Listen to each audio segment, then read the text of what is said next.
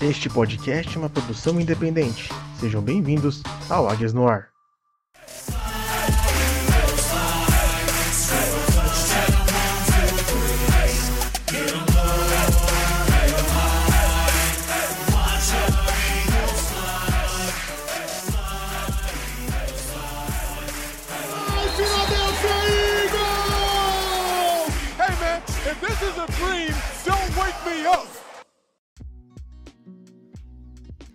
Fly, Eagles Fly. Sejam bem-vindos ao segundo episódio do Águias no Ar, o podcast oficial da torcida do Philadelphia Eagles no Brasil.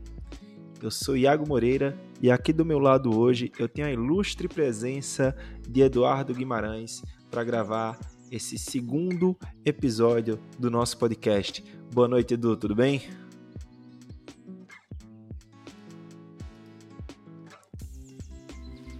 Alô, Edu, não tô te ouvindo.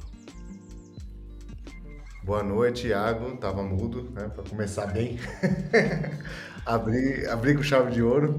Muito feliz de estar de volta essa casa, né? É, tá de volta, né? Porque, enfim, a gente mudou de nome, a gente mudou de marca, mas a gente carrega aí a, a nossa a nossa herança do Greencast e, enfim, tava com saudade de gravar, né? Já faz mais de ano que a gente não grava. E agora se aproximando da temporada, né? Vamos vamos esquentar os motores aí para começar. intensificar cada vez mais, né? Hoje a gente tem um tema muito interessante para debater aqui, mas antes disso vou dar aqueles recados de sempre para deixar todo mundo é, ligado aí nas nossas redes sociais, tanto no Instagram quanto no Twitter, é arroba Águias no Ar. Lá você consegue encontrar mais informações sobre o que acontece no dia a dia do Philadelphia Eagles e também sobre os lançamentos dos nossos podcasts e episódios, né? Se você quer ter ah, um acesso ali do nosso podcast, ver em quais agregadores de podcast nós estamos disponíveis, estamos em quase todos. Se você quer ver a lista, você pode entrar no nosso Linktree, que tem lá no nosso Twitter, e ver que estamos no Spotify, Apple Podcasts, ah, Amazon Music, Deezer, Google Podcast, ou seja, o podcast que o agregador de podcast que você usar, a gente vai estar lá. E se a gente não tiver, manda uma mensagem pra gente que a gente dá um jeito de colocar, tá bom? Então, ah, os recados são esses. Segue a gente nas nossas redes sociais. Ah, segue a gente no, nosso, no seu agregador de podcast favorito. E se você puder avaliar a gente com cinco estrelas, isso é muito importante, pois nos coloca entre os podcasts mais relevantes nesse tema, que é o tema de esportes e futebol americano. Então, dito isso, vamos para a nossa pauta de hoje, que é sobre o Almanac 2022 do Football Outsiders e o que esse almanac diz sobre o Philadelphia Eagles 2022, o que é que esse almanac projeta para a gente em 2022. Mas antes de tudo, antes da gente falar do almanac em si e das projeções feitas para o Philadelphia Eagles, do que eles esperam da nossa temporada de 2022, vamos um pouco entender o que é o Football Outsiders. Então, Edu, ah, quem é a Football Outsiders? O que é essa empresa? O que ela faz? Quais são os serviços que ela presta? Bom, legal, Iago. A empresa Futebol Outsider já tem, a, ela foi, ela foi fundada em 2003, né? Então ela vai, vai completar aí praticamente quase 20 anos, né? É, e ela, juntamente com outras, né, na mesma época, com a PFF, ela revolucionou a forma de você entender o jogo de forma analítica, né?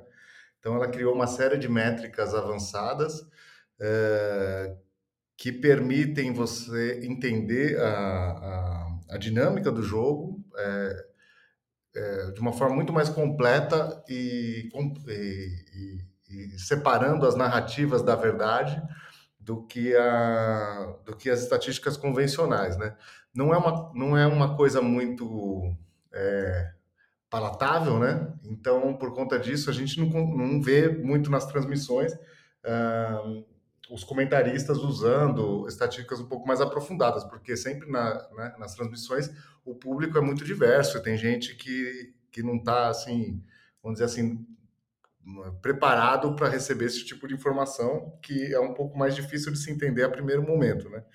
Então, é, realmente é um, um grupo de empresas né, que, que acabou revolucionando essa, uh, o futebol e, e os times começaram a usar bastante. Né? Então, você tem os planos, os pacotes pagos, uh, que está disponível para qualquer um, e, e, os times têm os pacotes deles, né? Ou seja, então eles produzem estatísticas avançadas para é, o uso profissional mesmo do jogo. Show de bola, né? Então, a proposta da Football Outsiders é ir além do que os olhos conseguem ver, né? Mas até no, na, nas, eu estava lendo um pouco sobre eles, eles dizem, a gente não desconsidera o scouting, a gente também leva em consideração o scouting na hora de montar nossas, nossas estatísticas avançadas, o que é muito interessante, né? Porque você tenta aliar o melhor dos dois mundos, né? Então, assim, muita gente conhece o Football Outsiders por algumas estatísticas que a gente até já trouxe em outros episódios, trouxe no episódio passado. Quais são as principais, os principais produtos, digamos assim, do Football Outsiders? Quais são as estatísticas mais utilizadas pelo meio em geral do Football Outsiders? É, o, a principal delas é o DVOA, né? O DVOA, ele, bom, eu falo bastante, né? Quem me conhece há mais tempo sabe que que eu gosto bastante. Para mim, é a melhor forma de avaliar a qualidade de um, de um time ou de uma unidade, né? É que o DVOA ele, ele compara coisas iguais, né? Então, vou dar um exemplo aqui. Então, se você está numa terceira para oito, né? É, tá uma, tá uma terceira para oito. Você, é, o resultado daquela sua jogada numa terceira para oito, ele é comparado é, pelo DVOA, né? Com todas as outras terceiras para oito, ou terceiras para a mesma distância, né? Na NFL, né? Então, assim, você compara coisas iguais. E aí você obtém, assim, o quanto o seu time, ou sua unidade, foi maior, é, melhor ou pior que a média da NFL para aquela situação. Quando você compara coisas iguais, você consegue saber realmente quem quem foi melhor, né? E além disso, o, o desenho né, da, da, da sigla que é o differential, ele também pondera adversário. Então, por exemplo, se você consegue uma terceira para oito, uma conversão de terceira para oito contra o Jacksonville Jaguars, mas se todo mundo da liga consegue também converter aquela terceira para oito, você não fez nada além da sua obrigação. Então, o seu DVOA não vai, não vai é, subir tanto. Ou seja, a grosso modo, é, você realmente precisa ser melhor que o adversário naquela mesma situação, é, no mesmo adversário. Né? Então, por conta disso, é mais é uma forma muito muito realista aí de você avaliar se o time se o time ou a unidade é, é boa mesmo ou ruim. Né? E por ser algo, como você falou, que compara iguais com iguais, é uma das poucas estatísticas que a gente consegue ter um panorama durante a temporada, né? O de VOA é algo que a gente pode cons conseguir consultar a avaliação dos times. Tanto uhum. que para poder ter essa ponderação, eles esperam algumas semanas para poder lançar o primeiro de VOA, né? É, quatro semanas, mas honestamente, o de VOA vai ficando melhor conforme o final da temporada, né? Porque, como eu disse anteriormente, que é o, o, futebol, o futebol americano não são muitas partidas, né? Então a amostragem não é grande. Então, conforme assim vai chegando lá na semana 10, 11, 12, o DVOA já está mais ajustado, realmente, porque ele já tem uma sequência, assim, já tem uma quantidade de jogadas suficiente para fazer uma estatística limpando as exceções, né? Que essa é a, essa é a questão. E o Edu é o cara que gosta tanto do DVOA que tem um gato chamado DVOA, né, Edu? É, diz a lenda que sim. Outro, outro produto que é bastante esperado pela, não só pela mídia, como pelos fãs em geral do, do Football Outsiders é o AGL, né? O Adjusted Game Loss.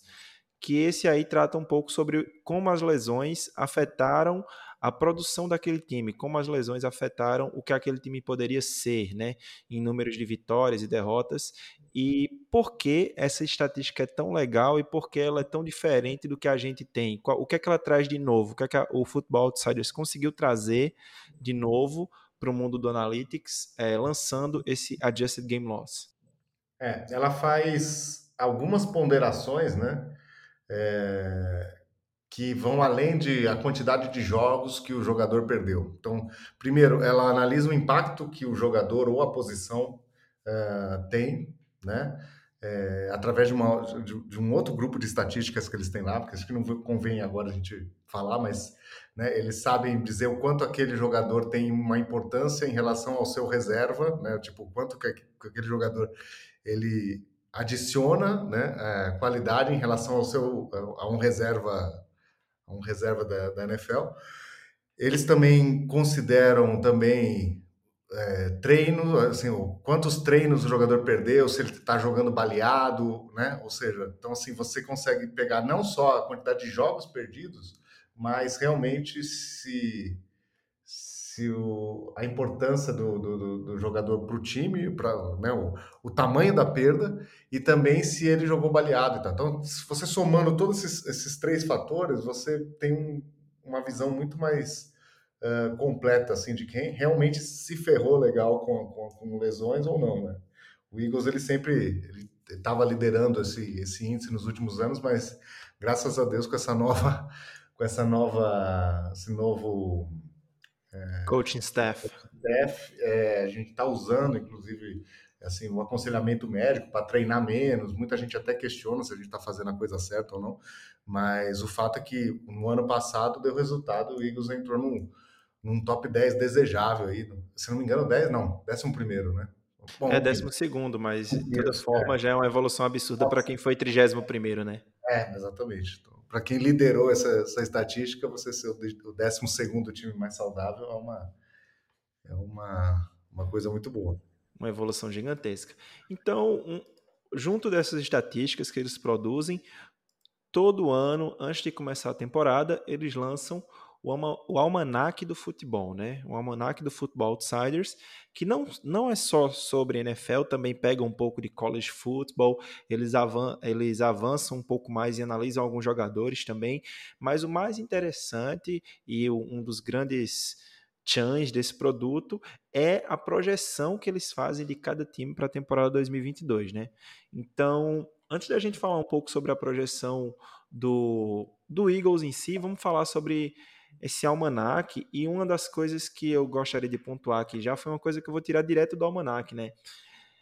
Que é meio como eles tentam explicar no que difere a a forma que eles enxergam e montam as estatísticas, né?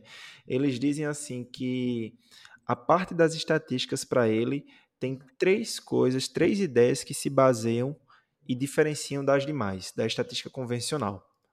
A primeira coisa seria que as estatísticas do futebol, as estatísticas convencionais do futebol, aquelas que a gente vê durante a transmissão, ou estatísticas como jardas totais, jardas aéreas, elas são totalmente dependentes de contexto. Por que isso, Edu? Então, é, é, eu não sei se é exatamente isso que. Não sei se eu vou responder alguma coisa que você está perguntando. Vamos lá. É, eu, é, você precisa é, analisar a situação, né? Como eu estava dizendo, da terceira para oito. Então, por exemplo, uma estatística de running back, vou dar um exemplo para ver se se ilustra melhor. Uma estatística de running back muito comum é jardas por carregada, né? Então, o running back precisa ter pelo menos quatro jardas por carregada, aí três e oito, quatro. É desejável que ele tenha mais de quatro jardas por carregada para ser um bom resultado. Se você está na linha de uma jarda e vai correr com a bola, é, o máximo que você pode fazer é uma jarda e um touchdown. Para a estatística convencional, se você correu uma jarda em uma carregada, você fez um, um mau trabalho. O running back tem um, ele é penalizado na estatística convencional.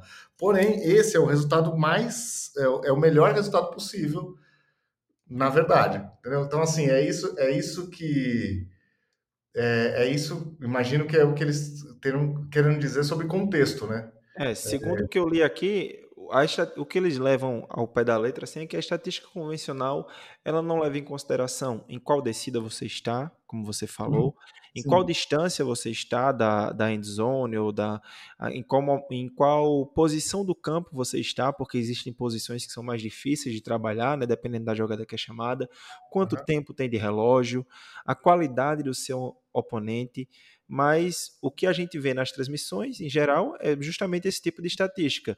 Ou a estatística pura, ou então a estatística mais simples que não leva é, em consideração o contexto. Então, para eles, é muito importante o contexto.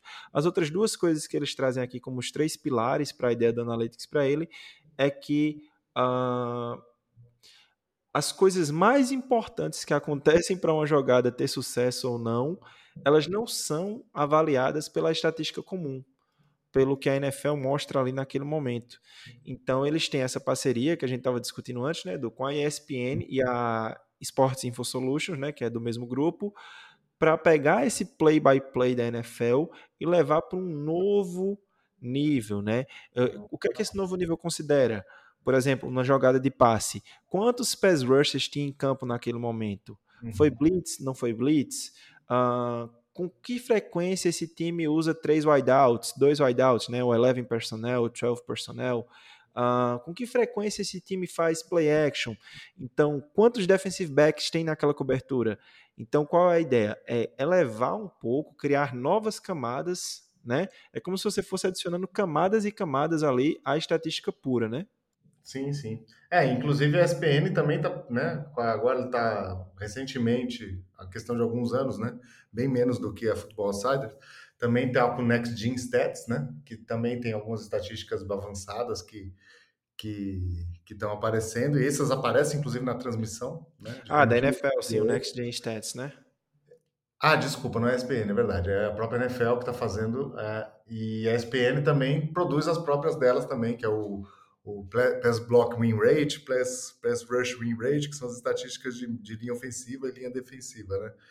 Então, assim, é um conjunto, né? É um, e, e, essas empresas, elas fazem essas, essa parceria, né? É um conjunto de, de, gente boa, assim, tentando deixar o jogo cada vez mais é, possível de ser analisado, né?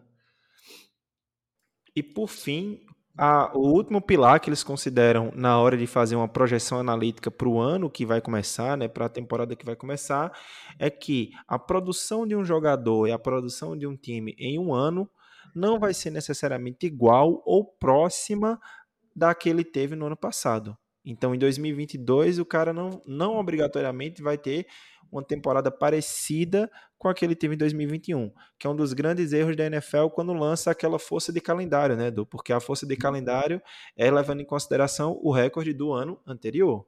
É, o recorde, né? É. E, é, e tem muita coisa além né, disso, né? Não só as, as, as mudanças de cada time, né? Mas também que o recorde, às vezes, ele é atribuído a alguns fatores que, que são fortuitos, né? São estatísticas de baixa frequência que são consideradas instáveis, né? Que elas não se replicam. Então, um exemplo de uma estatística que não se replica. Percentual de fumbles recuperados, por exemplo. Se você é o time que mais tem um percentual de fumble recuperado na NFL, você tem vários turnovers ao seu favor. Mas não, não significa que você é muito bom nisso, significa que você teve sorte, basicamente. E quando você tem muita sorte no ano, dificilmente você vai conseguir replicar esse nível de sorte para o ano seguinte. Então, às vezes, por exemplo, uma defesa top 3 não significa que ela necessariamente é a terceira melhor da NFL. Ela é uma defesa muito boa que contou com alguns fatores que não se, que não que tendem a não se replicar, né? E que fez com que ela fosse top 3. Então, por isso que até é bem comum ter aquela regressão à média, né? Quando alguma coisa acontece de forma muito extraordinária, no ano seguinte ela, ela, ela regride, né? É, então, às vezes, o time nem perdeu tanto jogador assim, é, mas ele acaba regredindo por conta desses fatores é, instáveis, né? Que não se replicam. Então, entendido melhor como a, o que é a Football Outsiders, como ela trabalha, e qual é a proposta do Almanac, né, deles que eles lançam, que é projetar a temporada 2022? Vamos falar o que é que o Football Outsiders espera do Philadelphia Eagles 2022, né?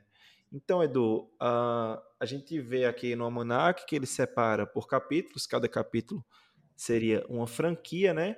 E aí ele começa a esmiuçar um pouco sobre as franquias e o que esperar delas para 2022.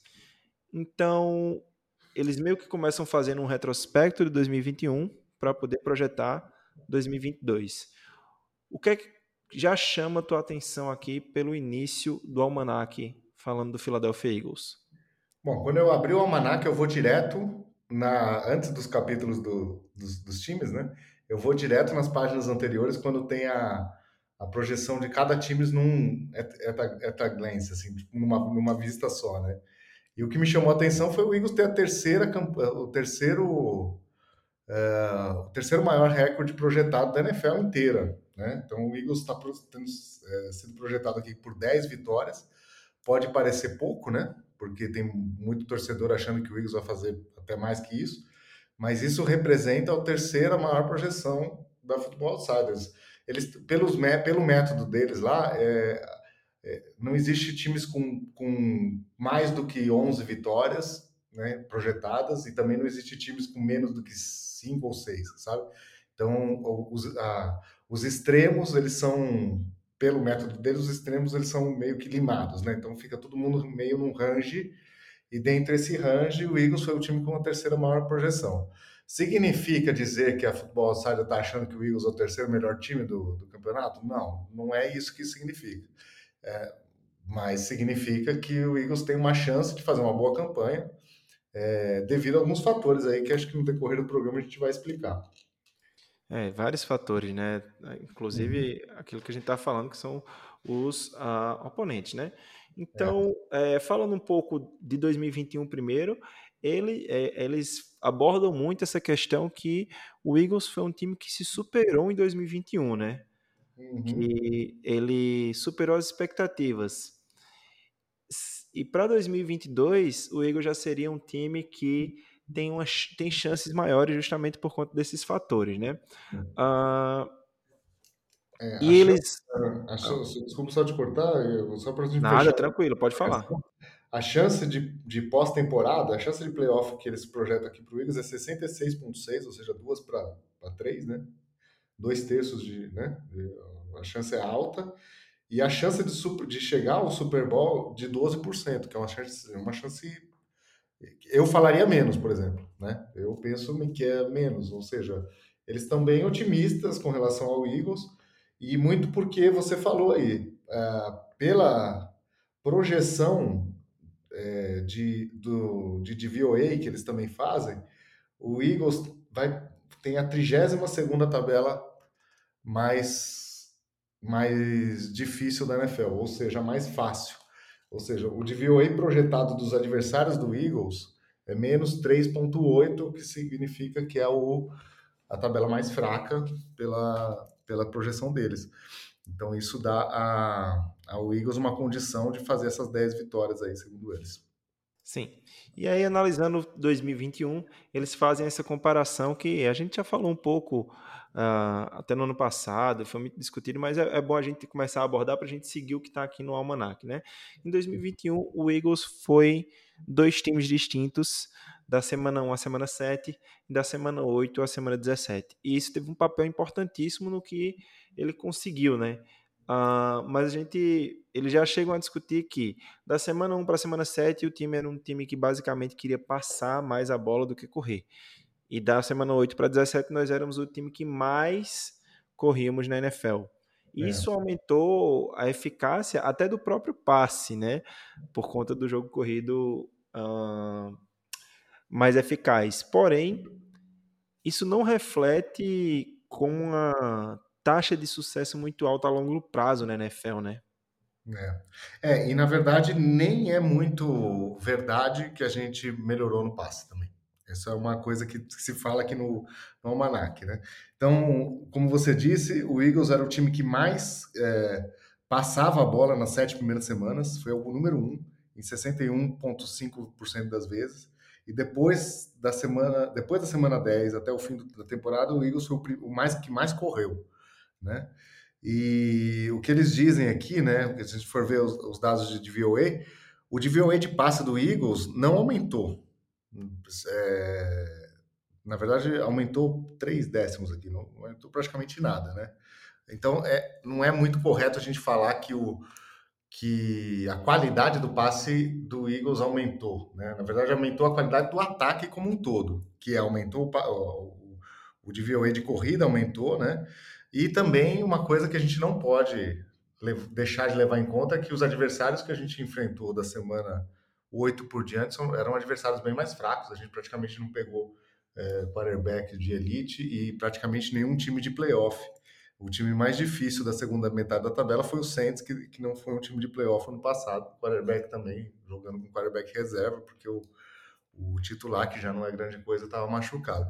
Então, assim, isso faz com que o Eagles tivesse uma obrigação de, de, de, de, de ter uma eficiência melhor, né? E o Eagles, assim, assim o teve, né? Mas não significa que houve uma melhora substancial. A gente fala sobre a melhora do Hurts, né? O Hurts é um cara que está evoluindo e tal é, ela acontece, sim, desde o primeiro ano do, do, high school dele, né? Então, a cada ano o Hurts é um cara melhor e a gente né, não, ainda não consegue projetar o que, que ele vai ser.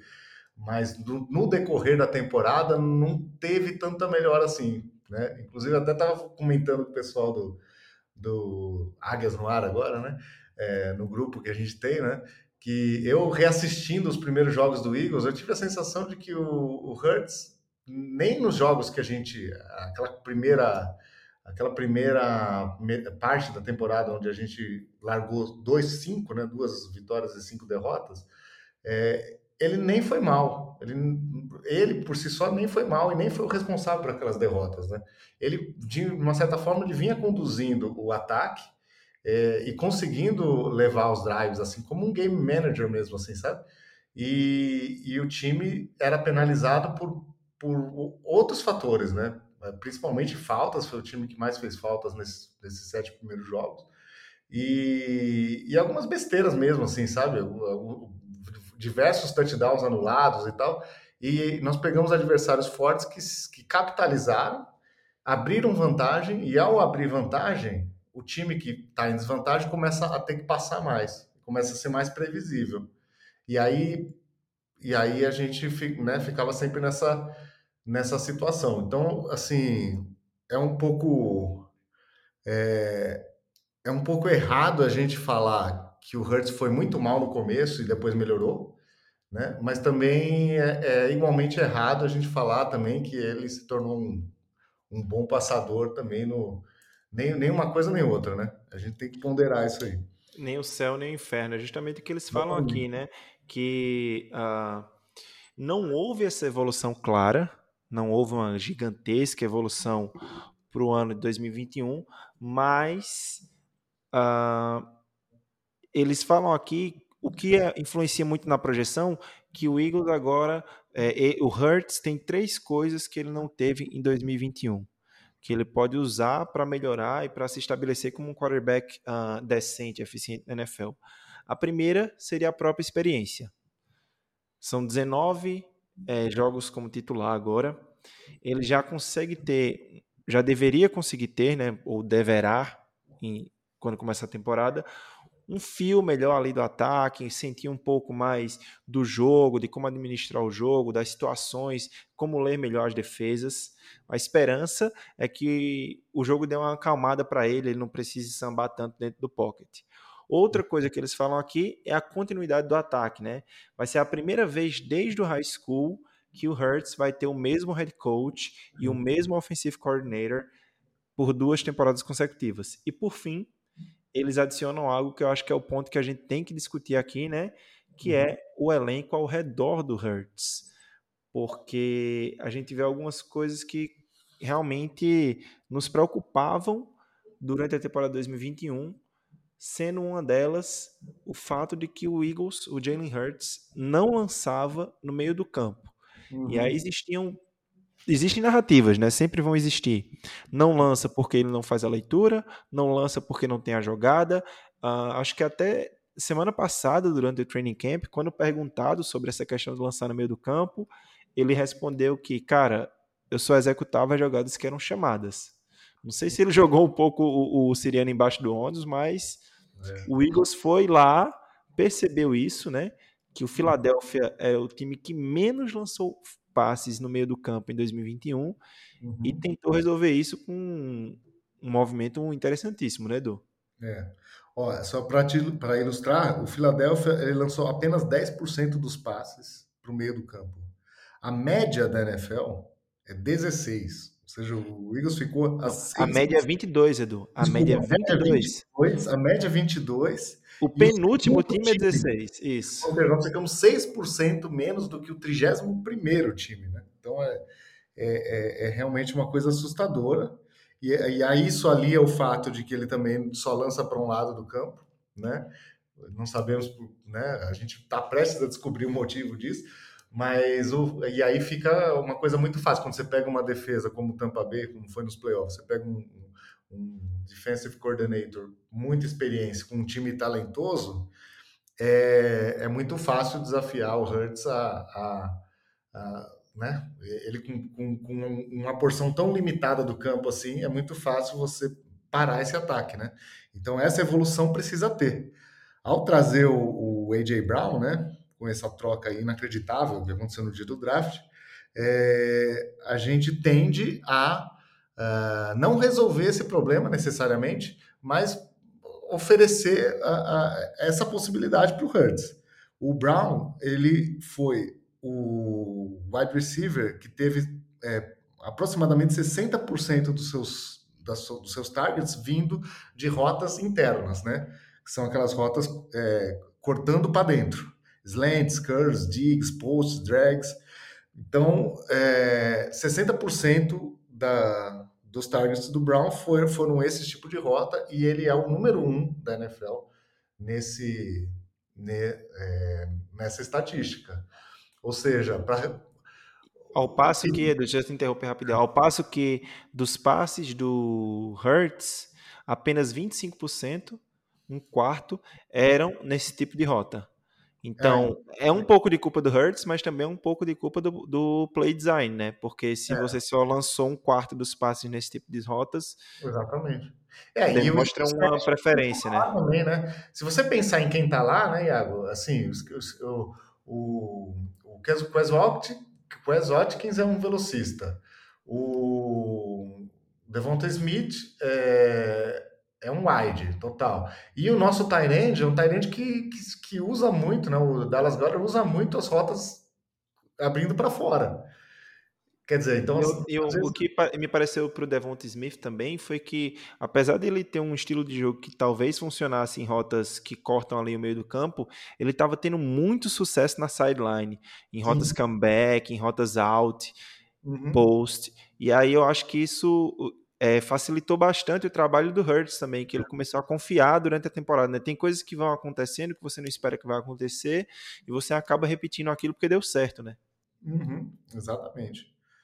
É, e agora vamos ver, né? Porque assim, é, uma preocupação nossa, e a gente ainda tem essa preocupação, óbvio, é que a leitura do Hertz seja uma leitura é, unidimensional, né? Ou uma leitura muito simplificada, muito simples, e isso né, pode acontecer. Mas aí o que, que o Eagles fez, né? Falou assim: ó, colega, você vai ter todas as, as condições é, para você tentar isso, isso e aquilo, né? Agora é, agora é contigo, né? Então, assim, a evolução do Hurst tem que acontecer porque não vai ter outro, não vai ter outra desculpa, na verdade. É, então, é, é, o make it or break it, né, que eles falam. Uhum. Esse é o ano que ele tem que fazer, porque o, o Howie também não vai ficar esperando. A gente conhece o Howie Roseman, né? Ele tá dando todas as oportunidades, porém, ele sabe que se não funcionar, ele tem é. armas para no ano que vem buscar outras soluções, né? Exatamente. Então, mudando um pouquinho de lado da, da bola, agora vamos olhar um para a defesa. O que é que o Almanac do Football Outsiders avalia da defesa de 2021 e projeta para 2022? A gente viu que no ataque gente, ele projeta uma, uma leve evolução do Hertz, pelo menos, por conta dos fatores. Apresenta três fatores que podem mostrar essa evolução. A chegada do Brown é um dos maiores fatores também para isso. Mas para a defesa, o que é que o Almanac do Futebol Outsiders trouxe sobre 2021 e projeta para 2022? Cara, ele trouxe muita coisa e muita coisa intrigante e que me deixa capu atrás da orelha. Se realmente esse Gannon aí, ele é um, ele vai trazer essa é, essa criatividade para né, para transformar esses, esses jogadores aí, os novos. Que até agora só ouvimos sobre é, ela, né? É, numa grande defesa.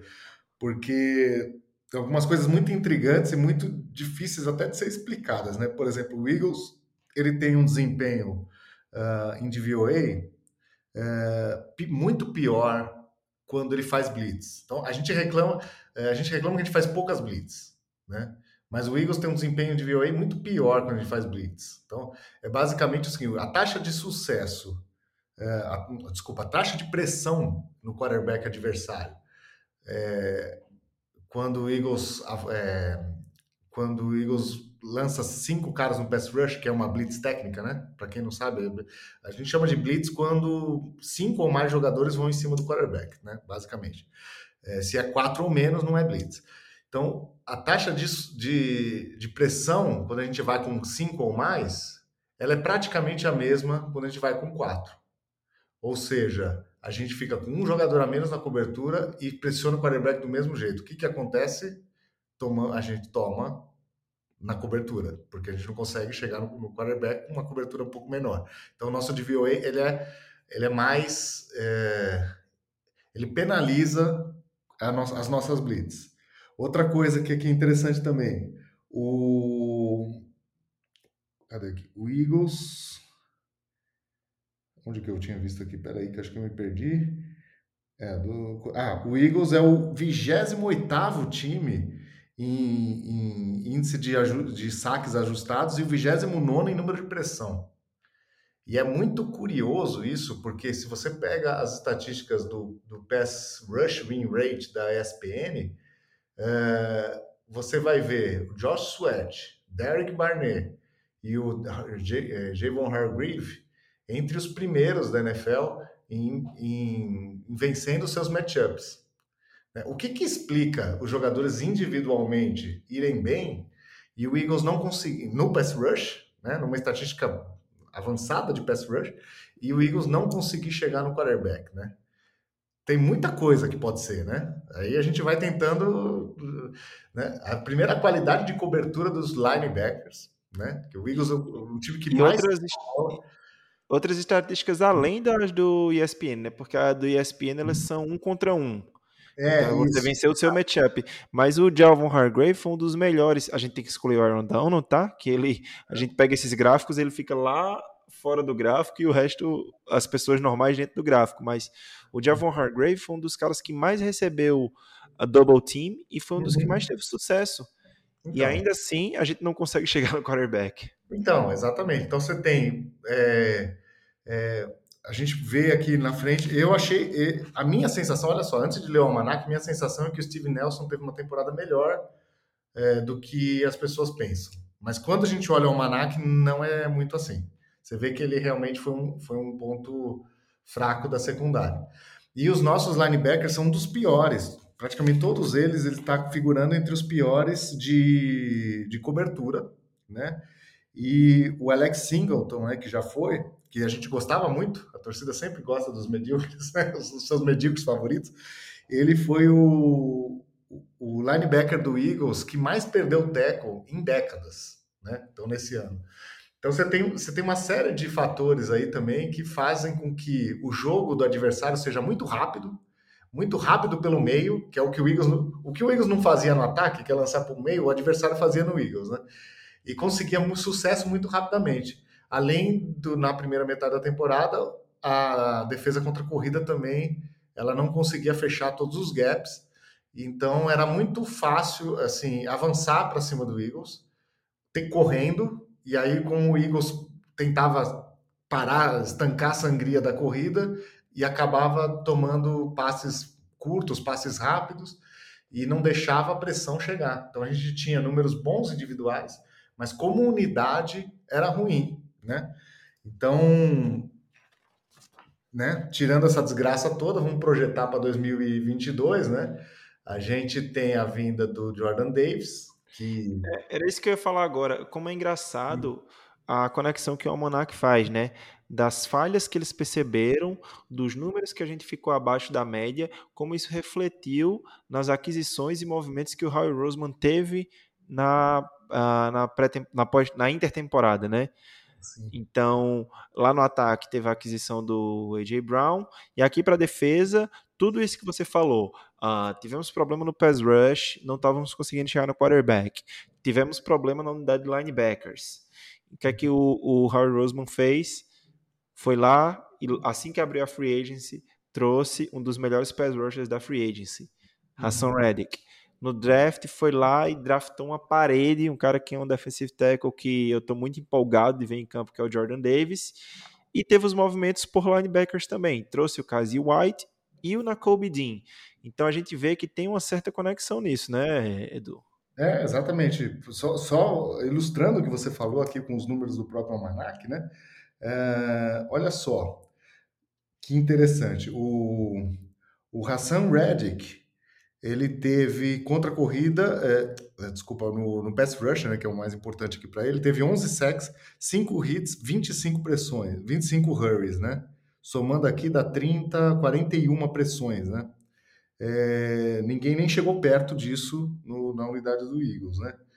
É, o Kaiser Wright, Kaiser Wright, que veio do, do Chargers, ele veio basicamente, eu, eu imagino que por sua qualidade de cobertura. Ele, uh, ele teve um sucesso contra passe, é, um índice de sucesso de 67%, o que coloca ele como sexto na NFL. Né? Mas, por outro lado, ele teve um sec, três hits e oito hurries quando ele foi para pass rush. Ou seja, ele como um pass rusher, que ele não é, né? Ele é um cara de cobertura, mas ele como como um rusher de blitz, vamos dizer assim, um linebacker que faz, que faz blitz, ele teve 13, 14 pressões. É, os linebackers do Eagles, o máximo, o máximo foi o, o Avery, que era de que era de um linebacker blitzer, né, vamos dizer assim, que teve poucos snaps e que fez uh, sete pressões, sete. Então ele já teve 11 pressões. É, dos linebackers puro mesmo, assim, né? É, a gente teve aqui o, o Eric Wilson com três pressões, TJ Edwards com quatro pressões e Alex Singleton com cinco pressões. Então, assim, até, até o Kazi Wright, que em tese não, é, não veio aqui para ser rusher, né? Ele veio para suprir uma falha do, do é, de cobertura. Ele também acrescenta essa versatilidade de, de, de vez ou outra ser um, um linebacker de blitz, né? Então você tem que é um pouco do que o que o Nakobe Dean fazia lá em Georgia também, né? É, é, é engraçado como é parecido. É, exatamente. você tem o Nakobe outra coisa, Dean, né? É.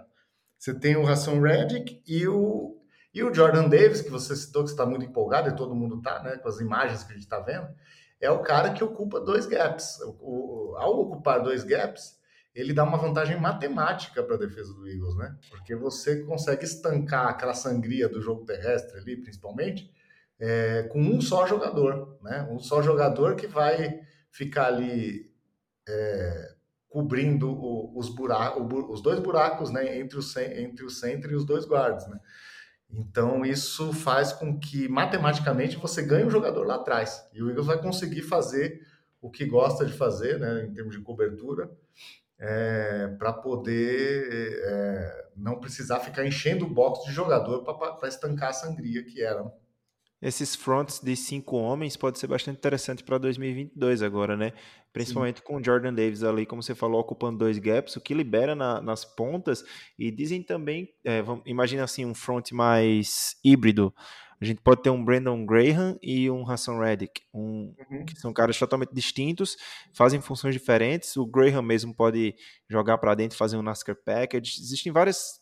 Uh, é justamente essa criatividade que a gente que falam tanto do Gannon que a gente quer ver em campo, uhum. como é que ele vai fazer, né? E você falou algo aí, é, como a chegada do James Bradbury. O, o Eagles foi o 29 29 defesa contra o passe, de acordo com o DVOA, né? Então, muito vai da inabilidade dos linebackers, como você falou, como também da fragilidade da, da secundária, né? E aí a uhum. chegada do Bradbury parece que é um pouco para suprir esse lado oposto do Darius Slay, né? É, exatamente. É o que eu disse né, anteriormente. A sensação é que o Steven Nelson não, ia, não, não tinha ido tão mal. Inclusive, eu era até a favor, num contrato amigável, de trazer o Steven Nelson de volta mas ele não vindo, assinando em outra franquia, é, a vinda do Bradbury, na verdade, é um upgrade. É, o Bradbury não teve o, o, o, ano da vida dele nesse último ano, ele não foi bem como ele tinha ido em 2020. E se você olhar no decorrer da carreira dele, você vê que possivelmente o 2020 realmente tenha sido um ano fora da curva, né? Ele talvez não é aquele jogador que é, que pareceu ser no, no, primeiro ano do Giants, né? Mas ele é aquele jogador que ele era do Carolina e, e é muito bom, né? É muito bom. Uh, esse ano mesmo, estava vendo aqui as estatísticas deles aqui.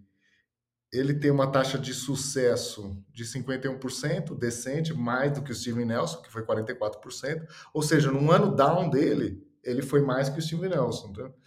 E aí você imagina ele agora, por exemplo, do lado, do, do lado oposto do Darius Slay, né? O Darius Slay chama... É, o Darius Slay vai pegar o wide receiver um dos outros times, né? Então, James Bradbury vai ter uma condição de pegar é, jogadores num patamar um pouco inferior, né? Ou, no caso, assim, jogadores mais físicos, né? É, porque o Bradbury é mais alto, mais, tem um porte mais alto. Ele tem um número aqui que chama bastante atenção: 17 passes defletados. Então, ou seja, é... é algo que está se refletindo no training camp, viu? Dizem é. que ele é o rei do pass breakup no training é. camp. Ele é. não é o cara da interceptação, mas isso é bom, sabe por quê? Ele não é um cara que comete muito pass interference. Porque é. ele não joga pegando, colado no cara, entendeu? Ele chega na hora de parar ele o passe. Ele usa o porte dele, ele é grande, né? Ele usa o porte dele. Então, só para você ter uma ideia, o Darius Lake, que foi um, um um corner top 5 da NFL ano passado, né? Ele teve nove passes defletados. Essa estatística de passes defletados é uma das estatísticas que não, se, não são estáveis, tá? É, a gente não pode achar que isso vai se replicar. Mas é interessante a gente ver que até num ano abaixo do Bradbury, ele é claramente um upgrade nessa temporada, nessa, nessa secundária. Isso se reflete até no valor do contrato, né? Que é um cornerback de 10 milhões de dólares. Não é caro, mas também não é tão barato assim, né? É. Então, caminhando um pouco aqui para o final do, do programa, você acha que é justificável essa projeção do Football Outsiders de 10 vitórias para o Philadelphia Eagles, que seria, como a gente falou, a terceira melhor projeção entre os 32 times da NFL, levando em consideração não só as movimentações, a projeção, mas também o calendário, que seria o calendário mais fácil, como você mesmo disse? Então, Iago, tudo vai ficar na mão do desenvolvimento do Jalen Hurts, né? É, e de como a gente vai, de como a gente vai avançar como defesa, porque até agora tudo é projeção, né? A gente falou de todos os movimentos aqui, eles estão, parece que o, é, com, bom, com certeza o Howie recebe muito mais informação do que essa que está no, almanac aqui, né? Mas parece que tá tudo alinhado, né? Ou seja, as principais fragilidades eles foram atrás e tal. Então, tudo faz sentido, né? Então o Eagles realmente me parece que mexeu as peças certas, né? E a tabela é, é, é convidativa, né? Mas tudo vai depender realmente da evolução e de como as coisas foram encaminhando, né? Então, assim, se a gente conseguir ser um time disciplinado, né?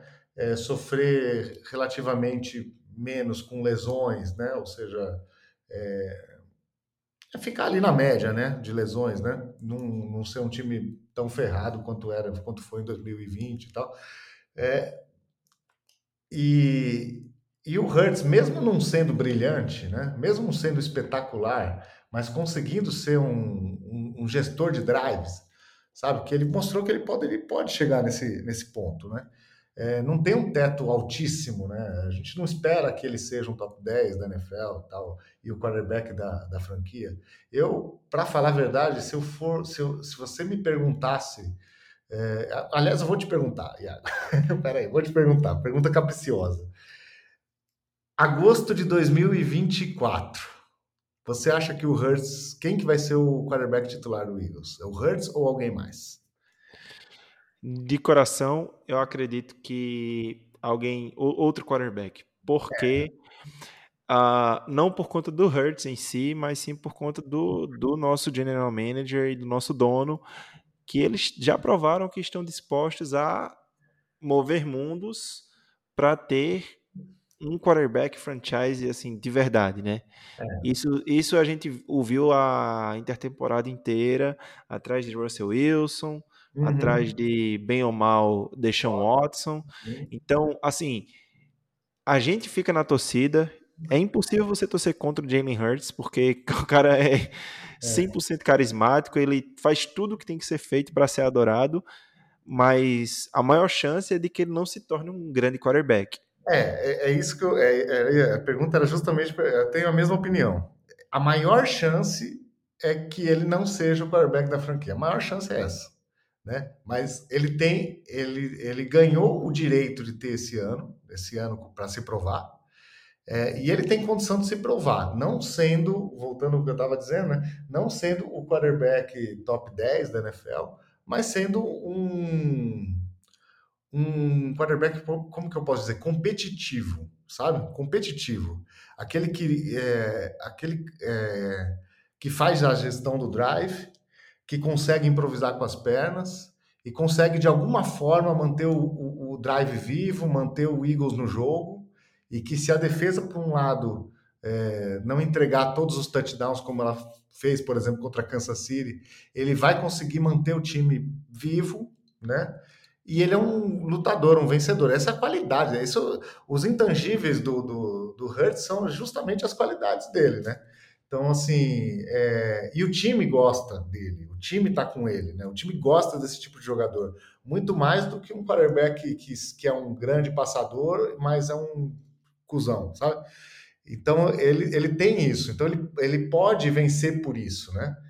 E, então, é, é, é nisso que a gente se apega, não no teto dele ser extraordinário. Se ele tivesse um teto extraordinário, ele não seria um quarterback de segunda rodada, né? Exatamente. Então, eu acho né? que o grande segredo é aquilo que a gente já ouviu muito e já repetiu. Ele conseguir, ele não precisa ser o quarterback que faz seu time ganhar. Ele só precisa ser o quarterback que você pode ganhar com ele. Exatamente. E não então, por conta dele. Exatamente. Então eu acredito que se ele der esse passo, que não é muita coisa, né? E eu acho que o Eagles pode conseguir passar de 10 vitórias, né? Acho que essa projeção é até baixa, né? Se você pensar. Acho que 10 vitórias é até um piso, né? Olhando a tabela do Eagles. Mas. Uh, mas, enfim, acho muito difícil que o Eagles acabe nas primeiras seeds e seja favorito para chegar no Super Bowl. Acho que aí já é um pouco, já é pedir um, é ter uma expectativa um pouco alta demais, né? Teria que ser a tempestade perfeita. Seriam muitas evoluções em muitos setores, dar tudo certo ao mesmo tempo, né? Sim, exatamente. Mas vai ser divertido, viu? Eu estou bem animado para a gente torcer, porque vai, é um time que eu sinto que é competitivo, sabe? É um time que vai que vai fazer a gente ter domingos emocionantes. E é, é uma coisa, só um ponto a mais para a gente finalizar aqui. É, esse coaching staff me parece um coaching staff que quer fazer as coisas darem certo, sabe? Uhum. Não é aquele que é my way or the highway, né? É aquele, né, tipo, não é a minha opinião, não é do jeito que eu quero e fim. É. Não, tipo, pode ser, posso mudar, pode alterar, mesmo isso. que leve algum tempo para acontecer isso, né? Como foi é. na temporada passada. Mas é um, um, coaching staff que está aberto a ouvir os jogadores, né? É incrível, desde o ano passado, é, o cronograma todo de off-season, OTAs, uh, ah, pré-temporada, foi todo montado com base na sugestão dos jogadores uhum. também. Ouvindo os na questão de treinar menos, ouvindo os médicos, né, ouvindo o que os fisiologistas têm para dizer, é, na questão da técnica da temporada mesmo, é, aprendendo com os erros, né? Então, assim, no começo a gente tinha alguns erros de, de chamadas, erros de estratégia de jogo mesmo, de plano de jogo, e, e eles Uh, essa comissão técnica ela se mostrou uh, é, capaz de reconhecer erros que, é que aliás, é muito comum de, de, de comissões mais jovens, né? São é, comissões que estão sujeitas a errar mais, mas sujeito também a reconhecer os seus erros e, e buscar melhorar. E foi o que aconteceu no decorrer da temporada passada. Isso é o que dá no, na esperança. É, são pessoas inteligentes que tentam é, tá sempre melhor. E é isso. É isso, eu acho que você resume muito bem, né? Vai ser divertido, pelo menos isso. É, vai ser ca cada domingo a gente renova a esperança, é claro, porque somos torcedores, mas acredito que vai ser uma temporada legal de assistir, vai ter muita coisa para a gente ficar ligado, e nisso o, o Almanac do Futebol Outsiders foi muito preciso, né? É um time que foi atrás do que precisava, fez os ajustes que necessitava fazer e agora é tentar encaixar essas peças para ver se tudo vai funcionar ou não, né, Edu? Então, por hoje, o assunto de hoje era esse tema, o Almanac do Futebol Outsiders. A gente conseguiu trazer um pouco qual é a visão deles para 2022 do Philadelphia Eagles. E eu queria agradecer a sua presença aqui, Edu. A gente gravando esse segundo episódio do Águias no Ar e o segundo de muitos, com certeza teremos muita temporada pela frente. E essa semana já tem Precision, né? Sexta-feira a gente começa a ver uhum. ali os caras do fundo do roster, do terrão, fazendo de tudo para arrancar uma vaga na, no elenco principal, né? O pior é que você chega sexta-feira, já é sextou, né? Você já abre uma cerveja, depois você já abre duas, depois você já abre quatro. Quando começa o jogo, você esquece que o jogo não tem importância nenhuma, você já começa a ficar puto, né? Exatamente. É, é isso. Mas, mas, é isso. Muita calma, torcedores, muita calma. Se jogos precisam, não tem, não tem a importância, não, não, não é para isso, né? não é para avaliar o time, né? Muito pelo contrário, é mais para tirar as férias do corpo dos jogadores mesmo e, e mais avaliar fundo de roster, né? Então, assim, se tomar de zero, não tem problema. Ninguém vai falar, ah, tomou de zero do Jets. Né? Se algum titular entrar em campo e não, sabe, parecer meio lento, meio pesado, tá tudo dentro do, do esperado. E vamos curtir. E ganhar os três jogos não quer dizer nada também, até porque a experiência recente mostra que os anos que a gente teve pré-temporadas ótimas, a gente foi muito mal. É, porque realmente em termos de não, não representa nada, não tem playbook, não tem é, é, como chama, plano de jogo, né? não tem game plan. Isso, game plan. É uma das, um fator muito importante né, no, no, no jogo de futebol americano.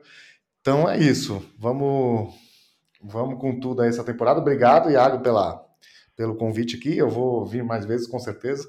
Só a gente combinar. E, e é isso aí. É isso. Um abraço para todos que nos ouviram até agora, que ficaram até o final do programa. Mais uma vez, a gente só reforça o pedido de seguir a gente nas redes sociais, no Twitter, arroba Águias no Ar, Instagram, arroba Águias no Ar também. Se você quer ter algum assunto mais importante para tratar conosco, pode mandar e-mail também, águiasnoarpod.gmail.com e não esqueça de nos avaliar na sua plataforma de podcast favorita. Então é isso, vai ficando por aqui o segundo episódio do podcast Águias no Ar. Um abraço e fly, Eagles fly.